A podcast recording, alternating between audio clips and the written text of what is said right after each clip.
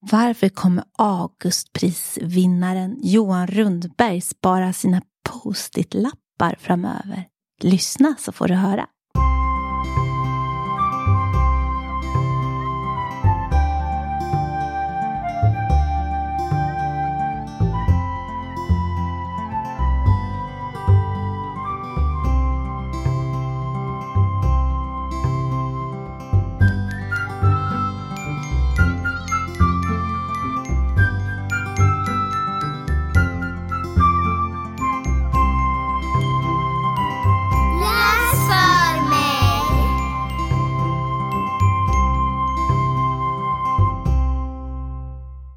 Varmt välkomna till podden Läs för mig som produceras på Halmstad stadsbibliotek. Och eh, som ovanlighetens skull så har jag någon annan bredvid mig vid min sida och jag sitter vid datorn där Fredrik brukar sitta. Vem har vi? Jag heter Kanja Eliasson och jag är bibliotekarie här på Stadsbiblioteket. Ja, och våran expert för språksuperhjälten, våran gäst idag.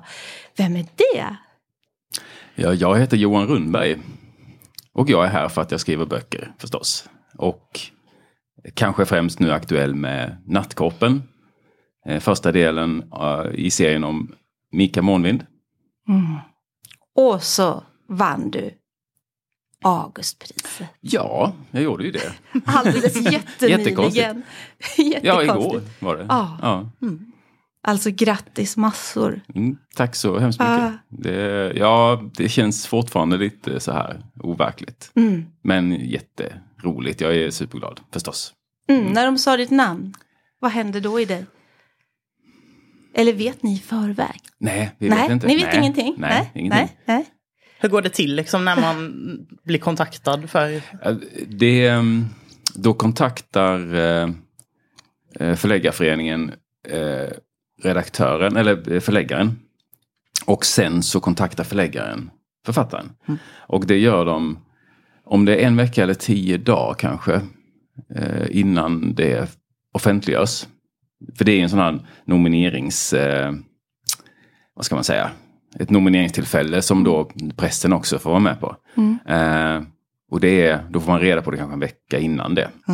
Eh, och sen, ja, vid nomineringstillfället då så offentliggörs det och sådär. Mm, så du får hålla tyst i en vecka? de- Ja, eh, och då, var de väldigt stränga så här. att Du får inte säga till, eh, får inte säga till någon. Eh, Du får inte, inte ens till din fru. ja, alltså det var väl det. Att de lät väl påskina då att Max, frun ungefär. Max Ja, men sen så kände jag sen, eh, det var någon som sa att eh, ja vad sa familjen och barnen och Ja. så här, dina, när du berättade så här. Eh, Och då sa jag att ja, men jag har inte berättat det, man fick ju inte. då typ var det vissa som tyckte att ja men så. Du har Så att, tagit ja. det bokstavligen. Ja, jag tog det bokstavligen. Ja. Ja. Höll tyst ja. Mm. Men just känslan då när, när de ropar upp ditt namn. Ja, det var ju häftigt. Alltså, jag ska inte säga att jag har en blackout från det tillfället, men det var ingen sån här... Jag tror det, jag fick någon slags sån här lite gåshudsfeeling när de eh, eh, började så öppna kuvertet och så. Men sen själva namnet, då var det liksom, nästan så, så att man ställer sig upp per automatik och bara gör det där som förväntas av en att kliva fram. För du och hade så här. ändå sett det, om, du, om det händer, vad gör jag då? Du hade Ja, sett det, det- scenariot. Liksom. Det gör jag ju Ja. alltid oavsett Ja. liksom, om det är någon sån här sammanhang. Då måste man säga att ja, säger de mitt namn då måste jag göra si och så här. Och säger de någon annans namn då måste jag se glad ut. Så här. Precis. så att eh, det, det, Ja. det vet man ju. Ja, men innan. precis. Och jag hade inte förväntat mig någonting. Det känns som en klyscha men det är verkligen Mm. så. Att eh, den här, nu kommer nästa klyscha direkt. Eh, att det är, är det någonting som är som en vinst i sig så är det ju en nominering Ja, till Augustpriset. ja. Jag var nöjd med det, verkligen. Mm, Sen kan man ju hoppas förstås och sådär. Men jag hade inte hoppats på allvar. man säger så. Nej. Nej. Så att eh, jag blev verkligen överraskad. Mhm. Ja. Och såg väldigt lugn ut på scenen då. ja, de säger det. Ja. Men eh, jag kände mig inte lugn. Nej, Eh, Så nej. då lyckades jag eh, Ja, du maskera lyckades. nerverna lite grann. Då. ja. Ja, precis. Mm. Ja, du hade säkert ett, eh, liksom också hållpunkter, för det såg ut som att just det, då ska jag säga det också. ja, det Ja. hade jag. Mm, För att jag inte, just att komma upp där och babbla spontant, det är inte min grej. Eh, Så då hade jag ett litet, litet tal. Men Mm. jag fick också någon sån här sekund innan, jag tror det det var innan de sa mitt namn också. Mm. Att, då kände jag så här att ja, det här talet som jag har tänkt, alltså, som jag Mm. ska säga, jag, har, jag minns ingenting av det. så att, Det är en annan så del att av hur ska hjärnan. det gå? Ja. Och sen sa de mitt namn och sen så var det väl att, ja men då lyckades jag hala fram det minnet. ja. Gud, ja, det är en spännande situation. Ja, Ja, som man Verkligen. inte kan i förväg föreställa sig. nej, nej. Det, Mm. det, det går inte. Faktiskt. Och det är inte så att man, eller jag, jag går inte på Alltså den typen av sociala sammanhang Mm. inträffar inte sådär supermånga gånger i livet. Nej, nej, precis. Mm. Jag förstår det. Inte för mig i alla fall. Nej. Så att, eh, det känns också som att det, man har lite mån. Man, är inte, man måste inte vara någon estradör. och Man måste Nej. inte... Man måste liksom... Man, måste leverera någonting förstås. Man måste vara lite spirituell. Man vill inte heller bara säga... säga tack och gå därifrån. Nej. Utan man, någonting Nej. vill man ju säga. Ja, Ja. men precis. Det är, inte det, du har, det är inte de kraven du har på dig ändå. När det kommer Nej, jag- precis. Jag har väl kommit underfund med det. Alltså jag kände väl det förut. att Mm. eh, Ja men kanske när man är i skolor och så här. och eh, Om det är någon klass som inte har läst ens bok eller någon sån här. Och då får man ju vara lite showig av sig. Ja. För att klara sig ur den situationen. eh, Ja. och det är inte, jag har kommit underfund med, för jag hade Jag tänkte på det där ett tag för att det inträffade några gånger. Och sen så slutade jag känna press för det, för jag kände att men jag kan inte, jag, jag spelar inte gitarr, liksom. jag är inte där för att underhålla, utan eller ja, vi ska underhålla barnen, men det, det handlar också om läsning och om skriva och så här. Jag, eh, och det är ett utbyte. Mm. Så att det handlar verkligen om eh, liksom, texter och sådär. Och, det- och det är det som är min grej. Mm. Eh, jag måste inte vara... Jag måste inte clowna mig. Nej, Nej. nej, precis. Att hitta sitt fokus, vad är det jag, jag gör här Ja, egentligen? precis. Ja. Mm. Och det är, alla har ju sin specialitet. Vi- Vissa tycker att vissa saker är roliga och sådär. Och jag Mm. har min stil och den, den är okej. Har jag liksom, kommit underfund med nu. Ja. Även om det, det tog ett tag kanske. Ja, sådär. men precis. Att komma in i den lunken i den Mm. rollen. Mm. Vara fri i det. Ja. Åh, nu kom vi in på det här. Det var, så, ja, men det var jag bara tvungen att höra. Men nu kommer ju våran punkt språkminnet. Språkminnet. Vilket är ditt språkminne som du tar med dig idag? Ja, det här är en, ett språkminne som jag har babblat om det förut eh, i vissa sammanhang. Men jag måste ta det för att det är det som är tydligast för mig. Och det är det som har gjort störst avtryck. Och det är när jag gick i mellanstadiet och läste Adrian Moles dagbok. Och det är ju en klassiker i barnboksvärlden. Nu finns det ju dagböcker i alla möjliga varianter. Men den var, jag tror den var först.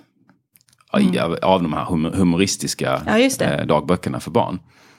Men när jag läste den, då var det var som en slags eh, uppvaknande, eller så en insikt om att, att det går att skriva så himla, himla roligt. Hon, eh, Sue Townsend som författaren hette då, hon lever inte längre tyvärr. Eh, hennes stil var, jag var helt golvad av den humorn som hon har. Eh, och den fick mig liksom indirekt att vilja bli, inte vilja bli författare kanske för det, jag tror inte jag hade tänkt den tanken då, utan det var med att när jag läste den boken, då var det som att jag fick en känsla att det här skulle jag kunna göra. Eh, så en lite så här obestämd, vag känsla, men ändå som att det var, det var så mycket jag.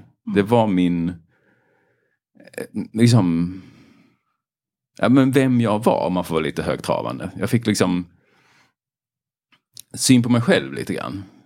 Vem jag ville vara Just snarare. det, Inte, just det. Ja, vem jag ville bli och vad, vad jag ville syssla med och sådär. Så att det, den var, det är ett stort språkminne för mig. För det Wow. handlade ju så mycket om hennes språk, hennes liksom, Ja. nyanser i humorn och eh, sådär. Som Mm. de hade fått till i översättningen då också. Just Jag det. minns inte vem det är som har översatt den, men det, den är bra. Mm. Och sen är den ju väldigt politisk, det är mycket så här 80-talspolitik från Mm. England med Thatcher. Och, Ja. så att eh, jag vet inte hur den håller riktigt. För mig håller den, men jag tror inte att den kanske funkar stenhårt på en eh, 11-åring idag. Nej, för du var 11 år då när du läste. Alltså i krokarna Mm. någonstans. Jag, jag minns inte exakt. Nej, ja, precis. Ja. Var det då du började skriva också? Ehm, det, det minns jag inte riktigt heller, men det var nog då i den vevan som jag började försöka. Och då det var det så att då började jag härma mina favoriter. Och Sue Townsend var ju en favorit. Så att, jo, jag, jag minns att jag gjorde så här, försöka härma hennes stil, de här dagboksinläggen. Eh, liksom, påhittade grejer då. Mm. Eh, den här, det är en väldigt brittisk humor hon har. Torr och lakonisk, den är underbar. Som att eh, Adrian Moles hund, de har inte orkat titta på ett namn åt den, så den heter bara Dog. Så, jag älskar de grejerna verkligen. Så att jag försökte sno det då. Och det är väl ett sånt här klassiskt tips att eh, liksom, tycker man om att skriva, börja härma och sno och sådär. Mhm. Eh, det är Ja, kul absolut. och det funkar ju. ja, verkligen. Mm. Jag tänker just på humor.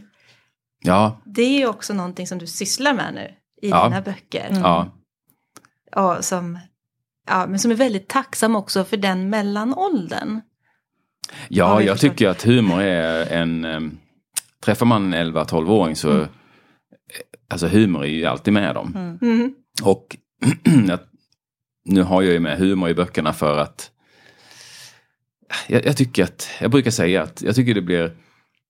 Jag tycker inte det blir trovärdigt om man ska beskriva en 11-åring och inte ha med humor. Nej, För att eh, oavsett ämne i boken. precis.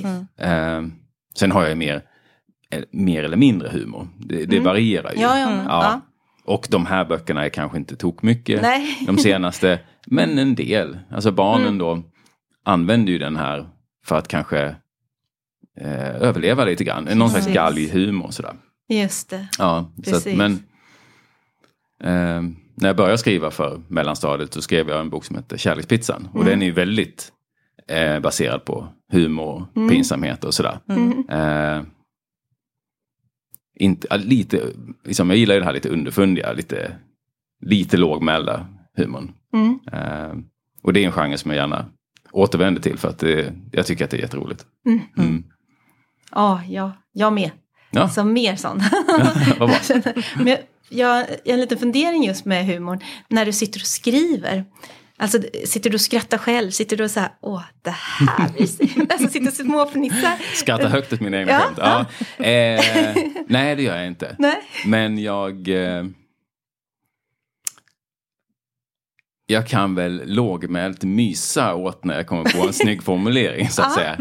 Eh, jag tror att det är de som sysslar med humor, alltså när man... Jag, jag tror att man blir lite avtrubbad också. Mm. Eh, det är som när jag tittar på tv-serier eller film eller vad som helst. Allt som har humor så skrattar jag sällan. Alltså jag tycker att det är jätteroligt men jag är väldigt så här, liksom man analyserar lite för mycket. Okej, att man har alltid det här ögat på. Ja, ja. Eh,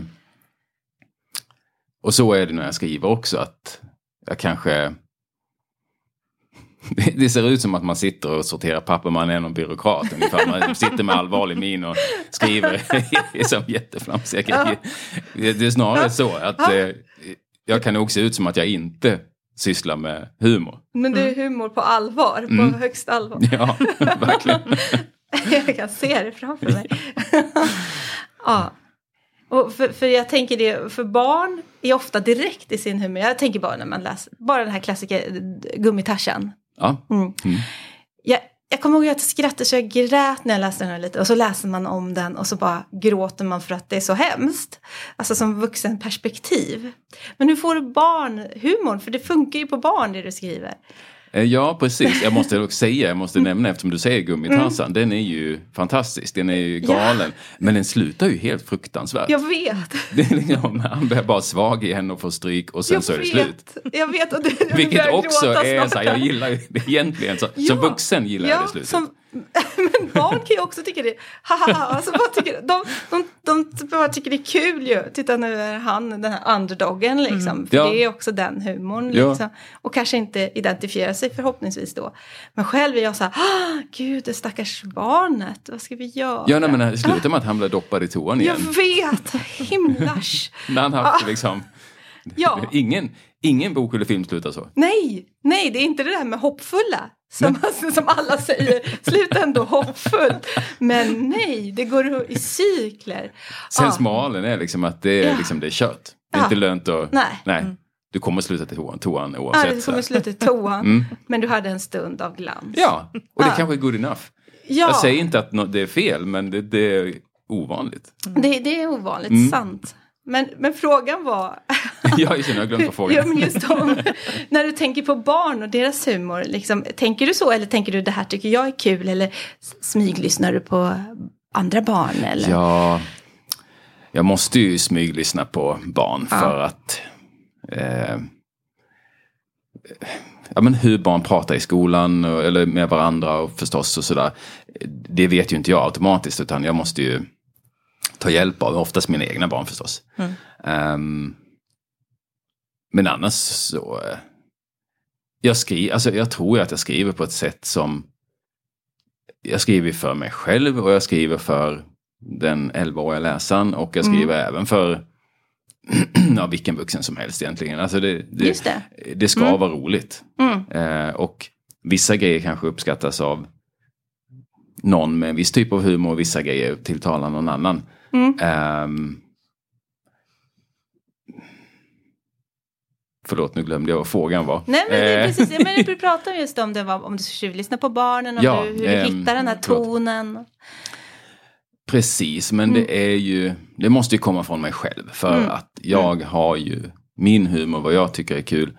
Och så får jag bara hoppas Mm. att barnen också uppskattar den. För att det handlar ju mycket om språkliga grejer. Alltså dialog, associationer är det jättemycket. Mm. Eh, vilket för övrigt var knepigt med nattkorpen. För att associationer på 1800-talet är inte busenkelt. För att Mm. associationer handlar jättemycket om samtiden har jag märkt. Ja, Mm. jag Ehm. förstår det. Ehm, så att det var kanske också därför det blev lite mindre humor i den. Ja. Eh, ja.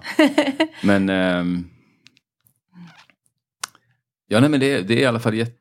Jag tar det på allvar, så att säga, humor. mm, Eh, och när man säger humorböcker, då, folk, jag har märkt att folk tänker på associerar till väldigt olika saker. Ja. Man säger roliga böcker, då är det många som kanske tänker på en viss typ av ganska flabbig Ja. eh, genre som också finns och sådär. Och visst, jag säger ingenting om den, men det är inte riktigt min genre heller. Eller det är inte det som jag jobbar i.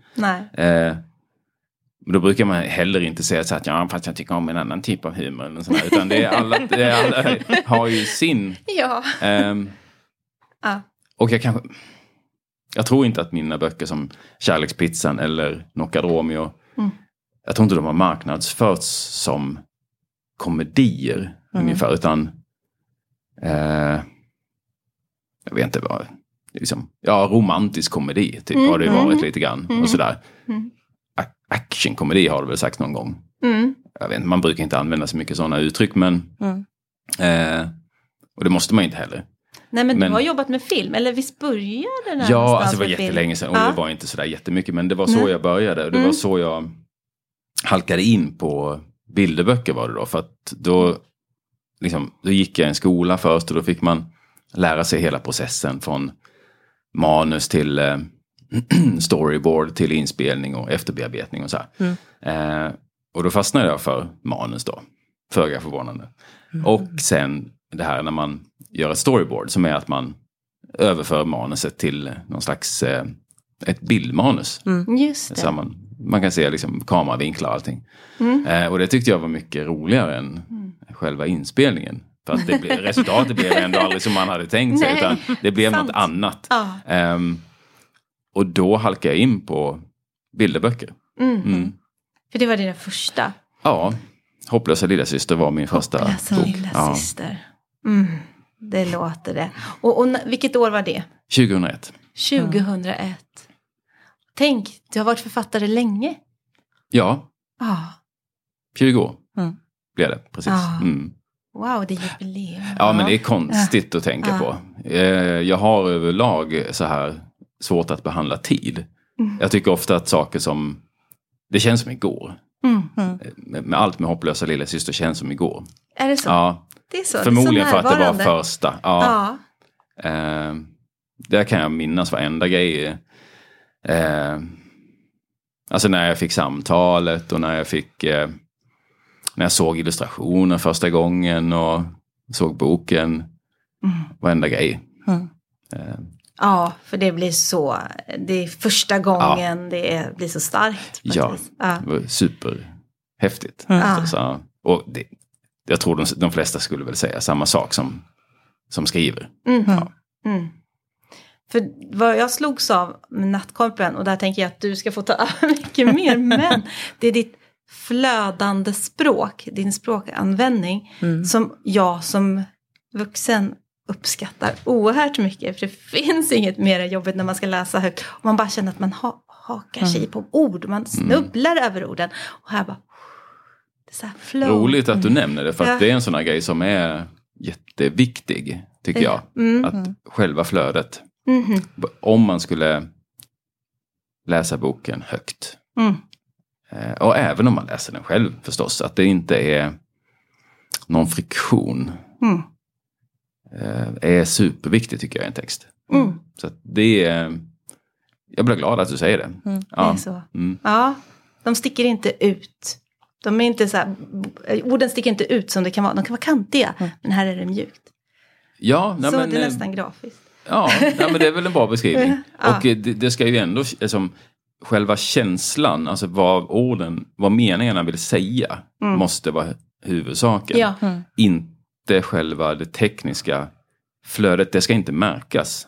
Eh, ungefär, eller Nej. är tanken då. ja, jag förstår det. Ja. Ja. Men det är då som jag tycker budskapet kommer fram, när man bara känner att det flyter på. Mm. Verkligen. Det var så kul, jag pratade med en kollega här innan som också läst hela serien. Hon, Ja. För hon, har, hon, ja, du träffade henne igår, Linda. i Just det, ja. Ja. Eh, hon sa det att ja, men det är så kul med, med barnen, de har uppskattat de här böckerna jättemycket och tycker att de är fantastiskt bra. Men, men vuxna, de älskar också de här böckerna och tycker om att läsa dem för sin egen skull. Liksom. Eh, och det är väl också att, eh, ja med språket, att, eh, att det flyter på och man ändå finner ett eget värde i det här också. Ja. Eh, trots att det är skrivet för barn. Ja. Men eh, superkul, jag har ju också tyckt att de har varit jättebra Mm. allihopa. ja, vad kul. Ja. Mm. Och det nämnde du i ditt tal också, att det var Ja. vuxna som hade kommit fram till dig. Precis, det, det, är- det är dubbelt för att det är, jag blir ju glad när vuxna säger att de uppskattar mina grejer. Eh, men ibland så kan jag ju få den här känslan att eh, när någon då är positivt överraskad, att jag tyckte, Ja. ungefär som att jag tyckte, jag tyckte faktiskt att den var bra. Ja, Eh, precis. och att då, då känner jag att men då har, det har inte med min bok att göra. Utan det har att göra med att den personen läser för lite olika saker. Det är verkligen, man behöver inte vara specialiserad på eller ha barn för att läsa barnböcker. Jag förstår att man kanske inte gör det automatiskt om man tar egna barn. Men det finns ingen anledning till att man inte skulle uppskatta dem. Nej. För att det finns jättemycket häftiga men bilderböcker som Fyran till exempel som också var Ja, nominerad till ja, ja. Augustpriset. Mm. Eh, inga problem med att uppskatta den som vuxen människa. Utan att man behöver inte ha barn för det. Nej. Eh, så att det var väl en sån här spaning jag hade ungefär. Att, eh, jag tyckte det var värt att nämnas.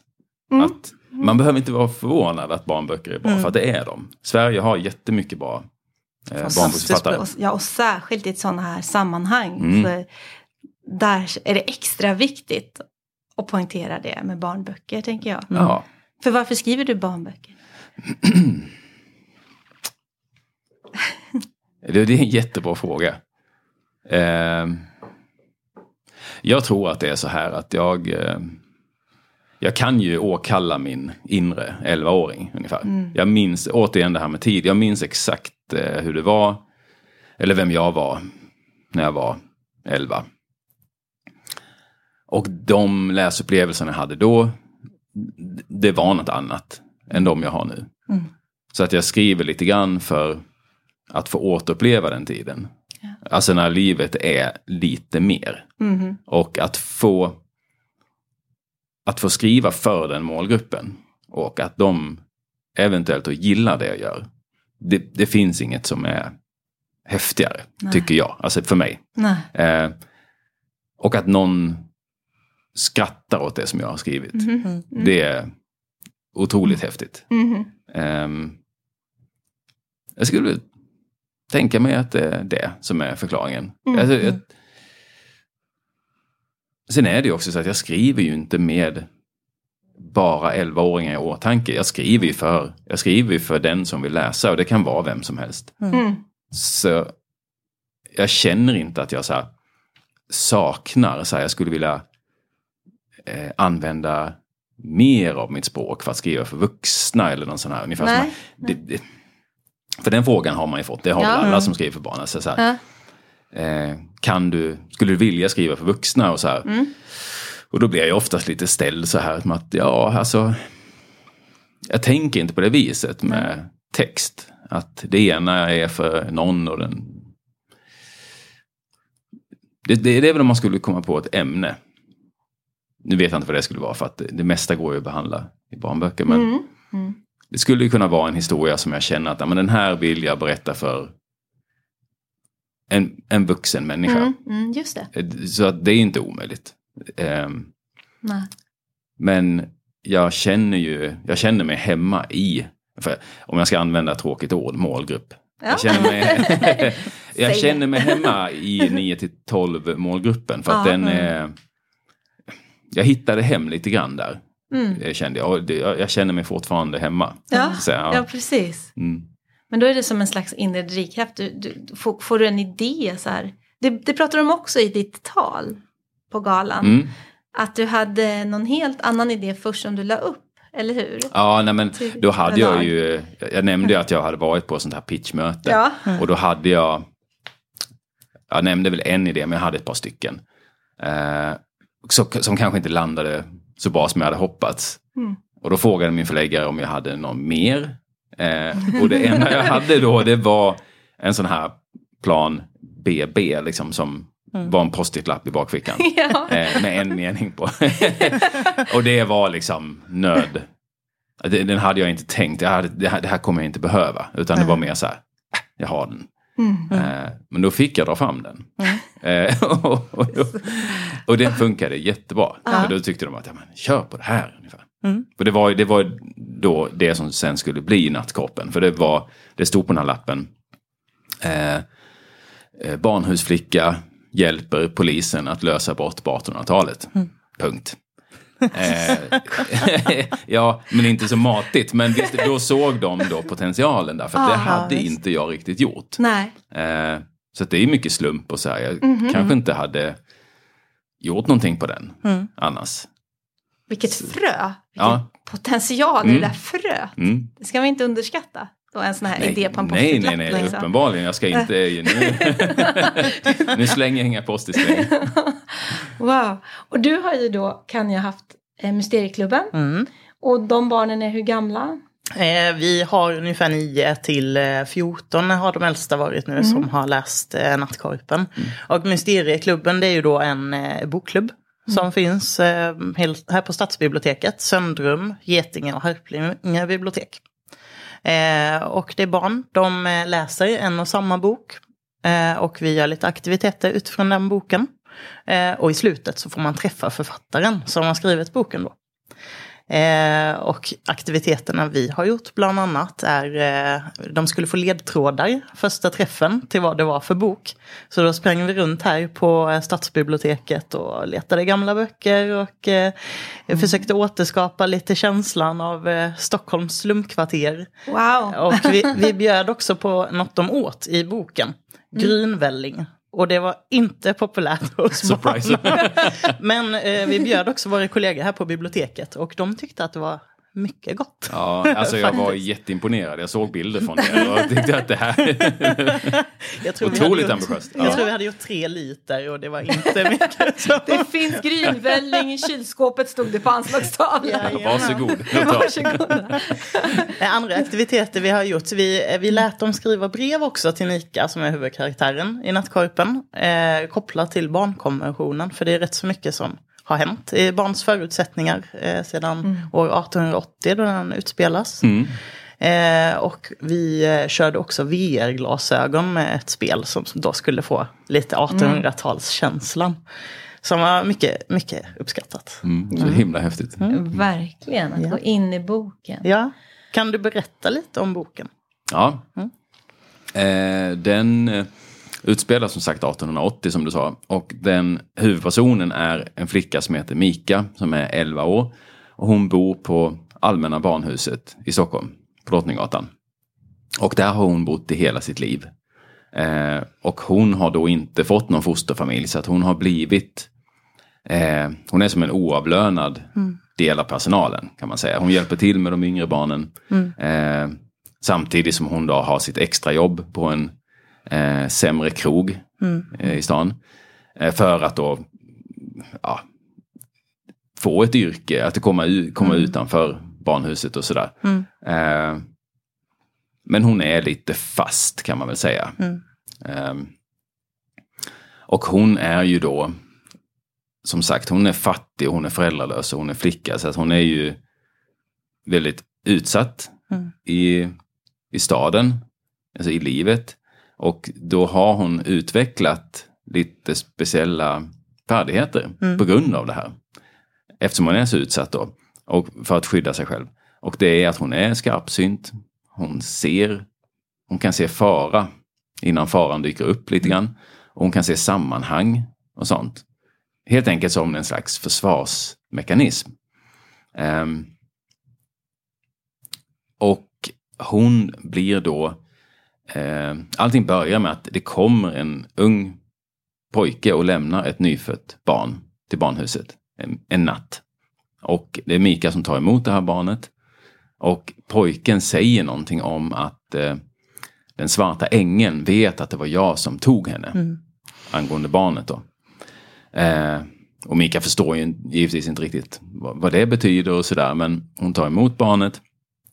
Och sen så när ett barn tas emot anonymt sådär då, då kommer en eh, lågrankad polis och tar ett vittnesmål ungefär. Och när Mika får lämna sitt vittnesmål då lämnar hon lite detaljer och så här som eh, fångar en annan polis intresse som läser då den här rapporten. Och den här polisen är då konstapel Valdemar Hoff vid Stockholmspolisens detektiva avdelning som fanns då. Och han, han ser ju då att i, i den här texten så framgår att Mika som har blivit intervjuad, hon har en, hon har en stark eh, förmåga att se detaljer. Så att han i sin tur kontaktar henne. Han kommer till barnhuset och i princip då tvingar henne att eh, följa med för att identifiera ett, eh, försöka identifiera ett mordoffer eh, efter ett mord som har hänt under natten.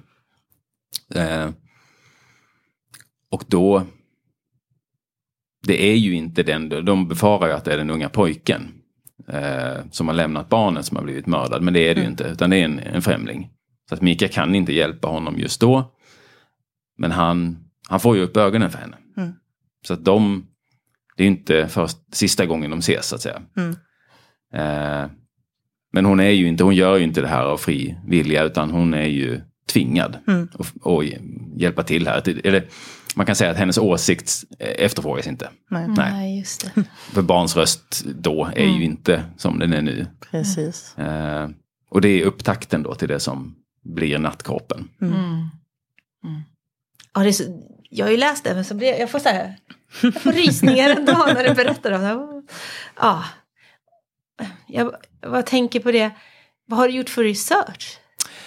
Ehm, Ja, en hel del vad gäller gator och sådär förstås. Eh, stan såg ju annorlunda ut. Ja. Eh, det här var före namnrevisionen i Stockholm så att många gator hette ju något annat. Eh, ja, men det var mycket som jag var tvungen att läsa på. Ungefär det här som med svordomar till exempel. Jag tänkte så att ah, men 1880 de svor säkert jättemycket. Jag läste på lite grann och det var ju, var ju tvärtom. att Svordomar var ju eh, liksom, det var ju värre givetvis att svära då. Så att, det gjorde de ju inte alls. Så att, eh, du kan tänka om.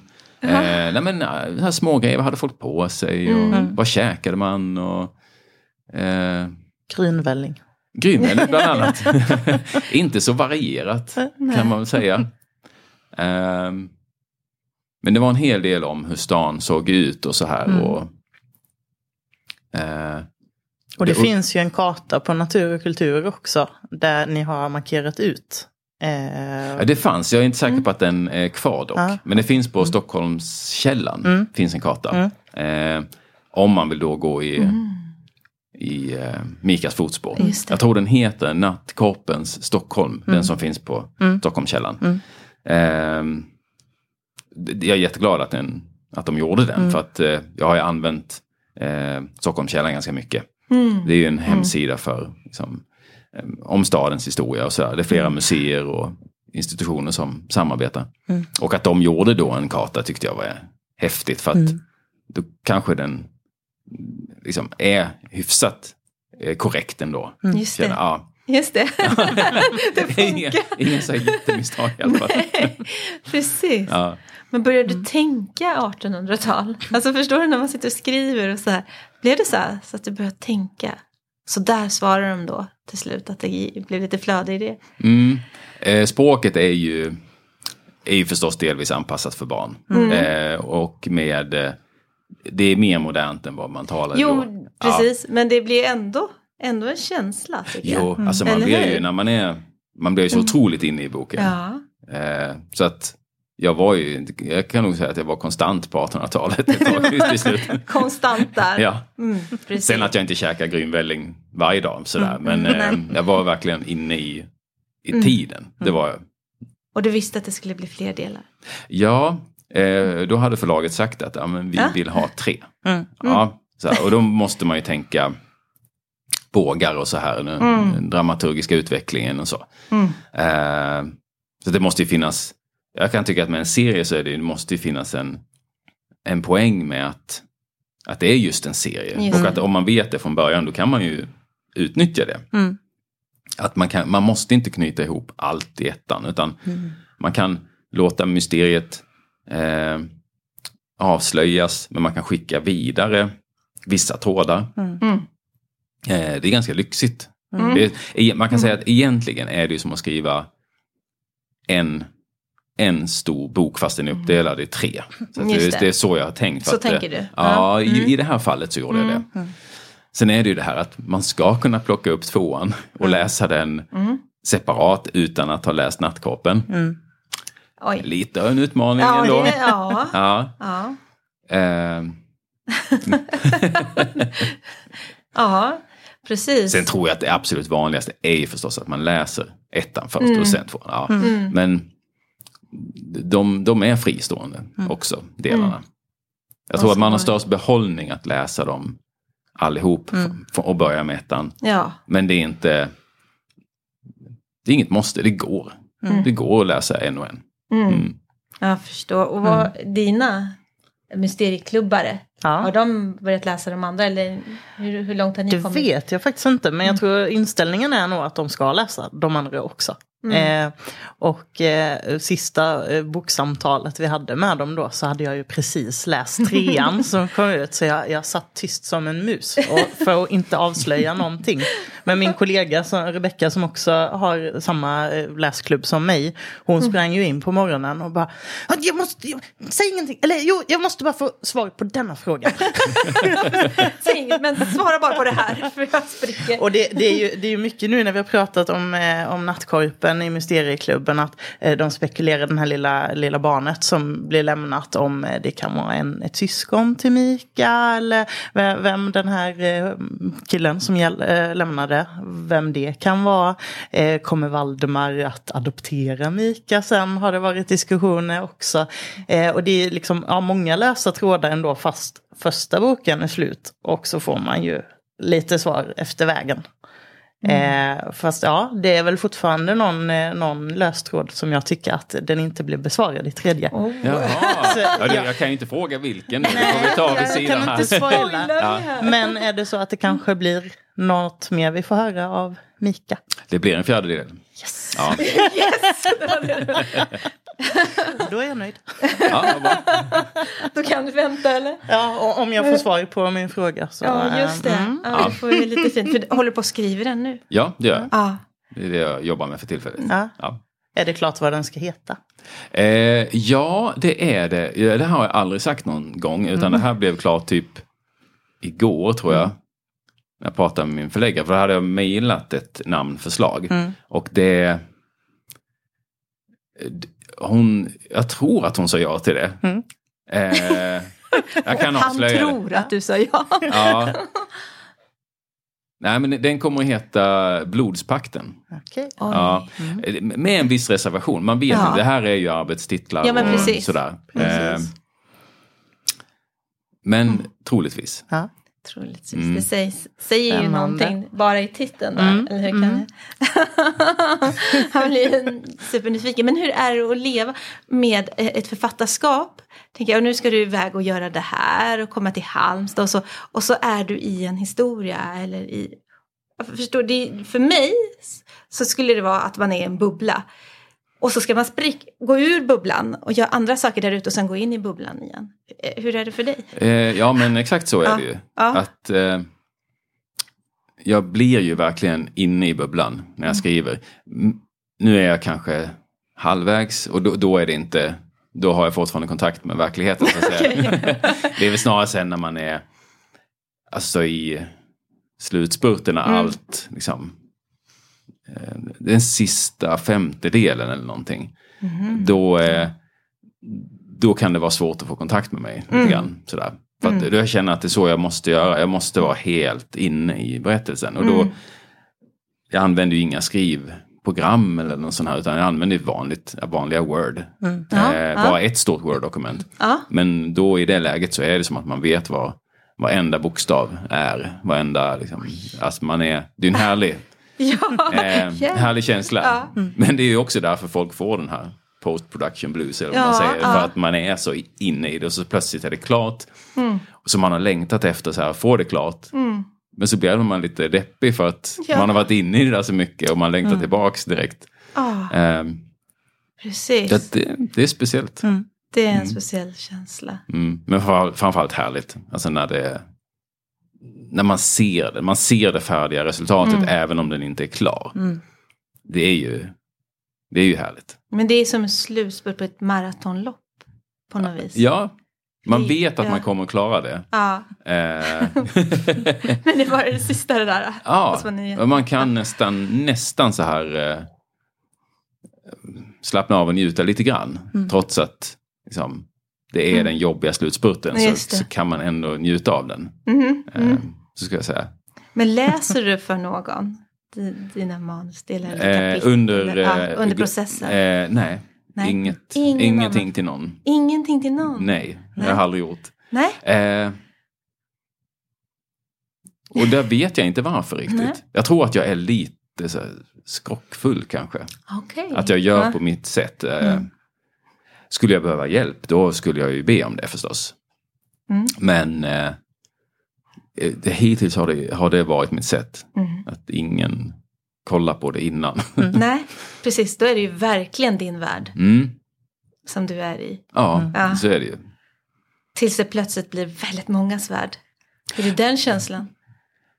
Ja, det, den är ju nervös förstås. Att när man har skrivit någonting. Att, men hur kommer det tas emot? Det, är ju, det där är jag inte ovanlig, det tycker väl alla.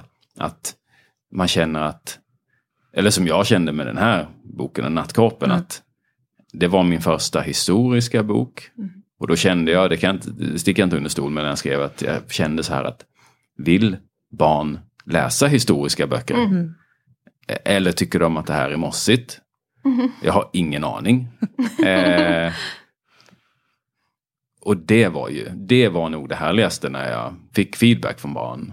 Eh, att jag insåg att ja, men de, det går utmärkt att skriva historiska böcker. De, eh, de gillar det. Och det är ju historien de, De gillar. gillar In, in, ja, inte för att den utspelas Nej. 1880. Det, eh, utan de gillar historien. Ehm, så att det är ju det man vill. Man vill göra någonting som man själv är nöjd med. Och så vill man att den ska läsas av så många som möjligt. Och så ska man få lite feedback. Och så här. Men det, man kan inte räkna med det. Mm. Ibland när man har skrivit, det kan kännas som att man bara har man kan vara osäker på så att, ja men har den släppts? Är det någon, är det någon som har läst det? Ho, ho. Eh, eh,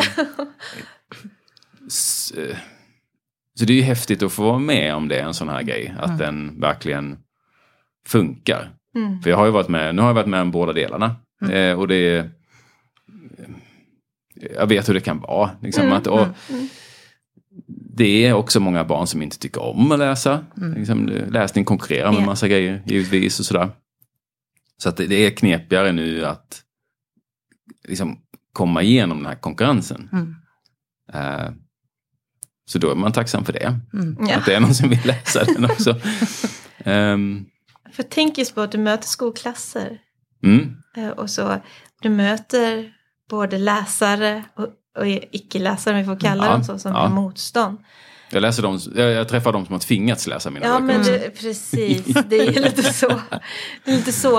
Eh, Men har du något tips och tricks hur du kan liksom tjusa dem på något vis? Eller Eh, nej men det har jag inte. nej? För att jag, eh, jag vill ju inte tvinga någon heller. Nej, Alltså, jag vill nej. att man ska läsa för att man känner för det. Och så. Mm. Jag kan inte tycka att det där är ju lärarens, en lärares dilemma. Ja, Och ja. jag, jag avundas dem. Ja, det är en förälders dilemma också kan man säga. Absolut. Så är det ju. Och där är jag inblandad. Liksom. Men jag Mm. kan inte heller packa på mina barn mina egna böcker. Bara för att det är jag som har skrivit dem. De måste vilja, Ja, kan jag tycka. så det kommer ju inifrån där någonstans. Ja, alltså det måste ju vara det. Det måste ju vara någon slags lust inblandat. Mm. Ehm, Men jag tycker väl också att det är inte fel att, alltså när de är i skolan då, och så har de fått min bok utvald till sig kanske. Ja, men läraren har valt den här boken och de de kanske inte hade valt den själva men det händer ju också då att de säger att ja men det var ju helt okej. Eh, trots att de inte har valt själv och sådär. Och Det, det är good enough. Alltså det, Ja, ja, ja. det är också roligt att få en sån persons åsikt. ja. Liksom, Vad tycker du och varför tycker du sådär? Och, ehm, det är man det är- som är häftigt Ja. att vara ute i, i skolorna. Då att, får du ju den här direkt feedbacken. ja, på- för att det är ju heller ingen målgrupp som fjäskar för en. Nej, nej. Eh, utan tycker gud, de nej. att den är kast, då säger de det. Ja. ja det här var sämsta jag läst. Okej. Bara ta det. ja. Men det blir också liksom en slags, för eftersom ni inte står på en scen, ni får inte direkt feedback på det viset, utan ni har jobbat jättelänge med någonting, Ja. släpps ut och så kan det vara tyst som du säger, så då är det ju en väldigt viktig del av ditt arbete att få möta dem. Absolut, visst är det det. Ja, Det är eh, en av de bästa bitarna. Mm. Ju. Man har suttit på kammaren och skrivit i sin ensamhet. Så får man träffa 30 pers som alla har läst Ja. boken Ah. och säger exakt vad de tycker. Mhm. Det är, det, det är julafton. ja, det är det. Det är det faktiskt. Ja, det, Ja. det är en cool grej, när man tänker på det. Absolut. Och en annan cool grej, det är Kuckelimuckfika. Man har hört talas om det här mytiska fikat. Ja, och, den, och då är det ju så här att vi läser ju någonting och då får man ju äta det som vi läser om ur en barn och ungdomsbok. Och idag tänkte vi faktiskt be dig läsa. Och oj, surprise! Nattkorpen! Nu blir jag lite rädd här. Vad är det för hemskheter jag har skrivit in här? Vad blir det då? Det blir öl tror jag. Nej. Så att du ska läsa där, den sidan där, kapitel 18 är det va? Ja. Mm. Jag läser från början då. Ja. Ja. På sommaren är allt annorlunda. Om pengarna för månaden skulle ta slut kan Amelia skicka ner Rufus till Strömmen för att fiska gädda och abborre. På helgen kan det finnas både smör och ost som någon av de rika tanterna från snobbrännan skänkt till de behövande. Och på var och varannan gård växer träd med söta äpplen och sura små päron för vem som helst att plocka. Nu möts barnen av en kopp grynvälling och en halv torkad brödskiva med en liten bit krampsill på. Ingen säger något rakt ut, men Mika kan se de små hopknipna munnarna och rynkade pannorna. Kom ihåg att tugga ordentligt, påminner Amelia. Annars måste ni springa på dass redan innan efterrätten. Blir det efterrätt? frågar Ossian, trots att någon sån aldrig serveras på barnhuset. Ja, det blir sockerkaka med sylt och grädde om ni äter upp, svarar Mika. Tack! Nu är jag livrädd här. Det, är det, blir det att kampsill eller blir det sockerkaka? Jag går och hämtar. Nu vet man aldrig med kuckelimuckvita.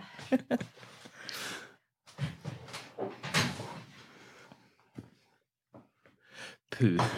Tack. Då får vi ju berätta, du får berätta Kanja vad det är. Det ser ju... Det är ju då sockerkaka med sylt och grädde. Underbart. Vilken Och det är lättnad. Carolina som har bakat. Igår klockan 10, Janne jag vet att jag inte ska vara ifrån micken, men igår klockan 10 på kvällen så, så började jag baka och mina barn, men vad gör du mamma? De vet ju att jag är ganska knasig men nu orkar de. Det är till podden. Aha, kuckelimuckfika.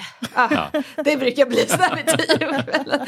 Jag måste, göra, jag måste göra den här drömefterrätten till de här barnen. Ja, Ja, vi tar barnens dröm Ja, och så äter den var, själva. ja, absolut. Så varsågoda. Tack så och, mycket. Och jag tänkte fråga dig då, Kanja. Har du någon sån här fråga som bara ligger på lut här som du bara måste säga? För jag pratar ju så mycket. Ja. Ehm, jag funderar lite på, du har ju berättat vad du läste själv som liten. Eh, men jag tänker vad, vad för annan barn och ungdomslitteratur tycker du om idag? Eh, ja...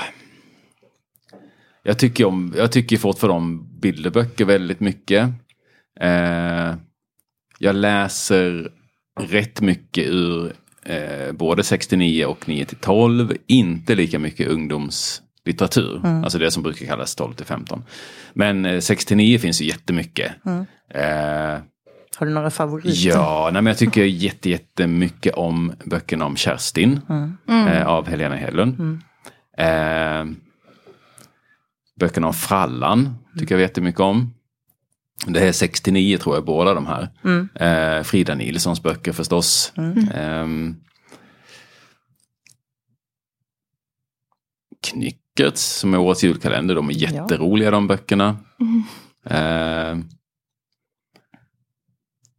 det är, det är ju saker som finns nu det här. Eh, ja, jag tänker så det knakar. Men jag har ju en stor favorit som jag alltid tipsar i skolan om. Och det är Isdraken av Mikael Engström. Eh, den är galet bra. Det är en sån här superfavorit hos mig. Okej. Eh, ja. Ja men det är lite som Jag kan tycka Astrid Lindgrens storhet tycker jag var lite så att böckerna lyckades vara både jätteroliga, jättesorgliga, jätteläskiga, jättespännande. Alltså de var allt på samma gång. Det är väldigt få som kan det. Ja. Eh, och det är i Straken också. Den har alla de där kvaliteterna. Eh, så det är så mitt stående tips. Um, Ja. Man får ju så lust att läsa när du pratar om det. mm, Ja. ja. men gör det. den vill jag läsa för den har jag inte läst. Nej men den finns säkert eh, Ja. här. Ja. Isdraken. Hör ni det där ute? Ja, ni Mm. också om ni inte har läst den. Det, den gjordes en film på den som, eh, den är inte lika bra som boken. Nej. Förstås. Mm, förstås. Utan läs boken istället. Ja, börja med boken. Ja. Ja. Ja, och jag var bara tvungen att smaka och se om den smakade. smakade. Så här kanske, undrar de skulle ha känt Mika och de barnen, om de fick det. Fick den efterrätten, vad tror du? ja, det hade ju varit en dröm för dem. Det hade varit en dröm ju. Ja, det hade varit. Ja, tänk. Ah, då tänker vi på dem och så, så tänker vi på, på dig. Som är vår språksuperhjälte och då måste man ju få en medalj. Åh nej men, Titta, flera utmärkelser under samma vecka vet du. det är som en, eh, en sån här, vad säger man, vad kallar man det? Ja. Eh, språksuperhjältepinn kanske? Pin är det, ja just det. Ja. Men du ska även få en kopp. Så du kan liksom Herregud, verkligen minnas presenter. det. Och så en liten pin till som är just för podden. Så, Vilka fina grejer, tack så hemskt mycket. varsågod. Det är vi som tackar så mycket, men vi är jättenyfikna. Eller hur kan jag? Vem är din språksuperhjälte? Då skulle jag säga att det är Ulf Nilsson. För att hans, hans storhet är ju lite så här, jag har svårt att förklara den. För att han lägger sig på, han lyckas lägga sig på samma nivå som sin läsare på något sätt som nästan ingen kan. Alltså han är helt på samma nivå som barnen han skriver för. Det är ganska unga barn. Det, det, är, det Det är små det. barn. Ja. Och den är så magisk, hans förmåga där. Eh, till exempel, ja, men, allt han gjorde med Eva Eriksson. Eh, Lilla syster kanin, älskar lilla gris. Eh, och även då, ja, men de här, till exempel böckerna om kommissarie Gordon. Eh, det finns väl fyra stycken tror jag. Eller, jag, ska inte, jag ska låta det vara osagt, men det finns några stycken. Det är sådana här som, jag, kom i, jag hade inte läst dem, men det var som att min son som då var nio, han ville väl läsa dem där, eller vi hade, jag hade fått den i något sammanhang. Och jag tänkte så här, ah, men det, och han kan uppskatta ganska avancerade berättelser ändå, när man läser högt. Så jag tänkte, ja men det här är för, det är för enkelt för honom. Eh, men det var, det var, då kom den här magin. Liksom, att jag, ser, jag märker hur han stillnar i hela kroppen och han fnissar åt de här små detaljerna i dialogen. Och jag också känner liksom att det här är, det är, det är så otroligt Alltså den, man, man åker in i den här världen och det är alla uttryck och allt. Liksom all, jag märker att jag har svårt att förklara vad det är som är så bra. För att det är, det är bara att man...